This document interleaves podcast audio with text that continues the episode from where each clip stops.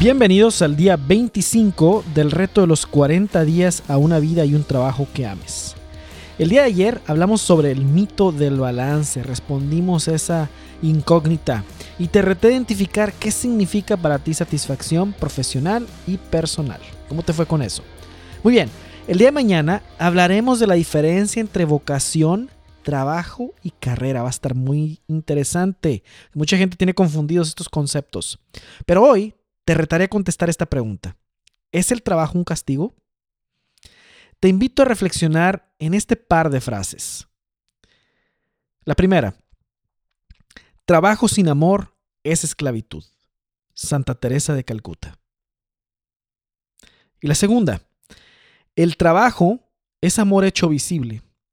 Y si no puedes trabajar con amor, pero solo con desdén, es mejor que dejes tu trabajo y te sientes a las puertas del templo a recibir limosnas de aquellos que trabajan con alegría. Khalil Gibran. Considerar el trabajo como un castigo es algo que consciente o inconscientemente tenemos como parte de nuestro bagaje cultural. Y la verdad es que la historia no ayuda mucho. La palabra trabajo tiene su etimología en el latín tripaliare, que viene de tripalium, y se refiere a un yugo hecho con tres palos con los cuales amarraban a los esclavos para azotarlos. Históricamente la forma predominante de trabajo ha sido la de la esclavitud. Quizás sea por ello que el ser humano ha relacionado el trabajo con algo negativo.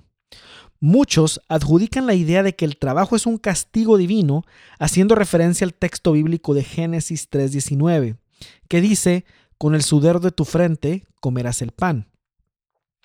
Se interpreta como una de las muchas consecuencias que cayeron sobre la humanidad por haber comido del fruto prohibido.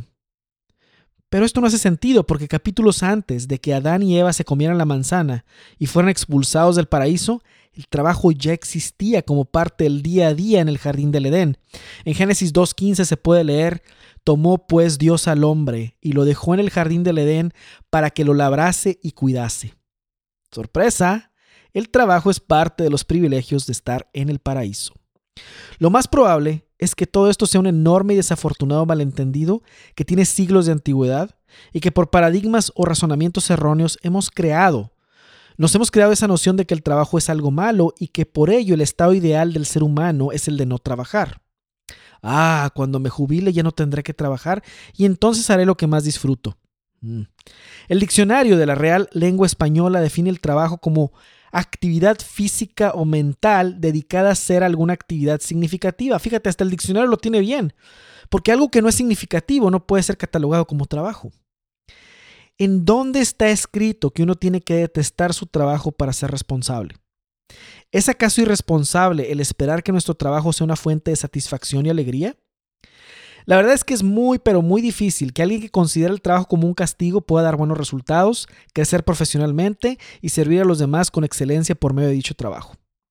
De hecho, hay estudios de gente que ha alcanzado muy buenos niveles de prosperidad. Uno de esos estudios viene en, el, en un libro del autor Thomas J. Stanley, donde dice que el libro se llama La mentalidad millonaria, obviamente que no tiene nada que ver con, con económicamente, sino con prosperidad en todos los sentidos.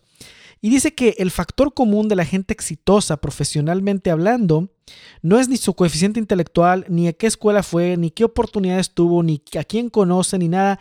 El factor más importante es la pasión y el gusto por el trabajo que hacen. Y ver este trabajo como un servicio a los demás. Ese es el secreto, ¿sí? Y trabajar tiene mucho que ver con, con nuestros ingresos, trabajar tiene mucho que ver con, el, obviamente es parte de la vida profesional, y hay una conexión entre la pasión que tenemos y el gusto que tenemos por lo que hacemos y los frutos y dividendos que rinde tanto en el servicio a los demás como económicamente hablando también. Muy bien, pues tu reto para el día de hoy es contestar estas tres preguntas. En tu experiencia, ¿El trabajo ha sido algo positivo o negativo? Estas preguntas las vas a contestar en tu journal. Esta es la, la, pregunta número uno. En tu experiencia, ¿el trabajo ha sido algo positivo o negativo? Número dos, ¿cómo cambiaría tu concepto del trabajo si de ahora en adelante consideraras que trabajar y jugar pueden ser lo mismo? Y la última pregunta, la tercera, a lo largo de tu historia, dentro o fuera de la experiencia profesional, qué actividades son las que más te han gustado. Haz una lista y escribe la razón principal de tu gusto por dichas actividades. Mañana vamos a hablar de la diferencia entre vocación, carrera y trabajo. Va a estar muy interesante. En sus marcas, listos, fuera.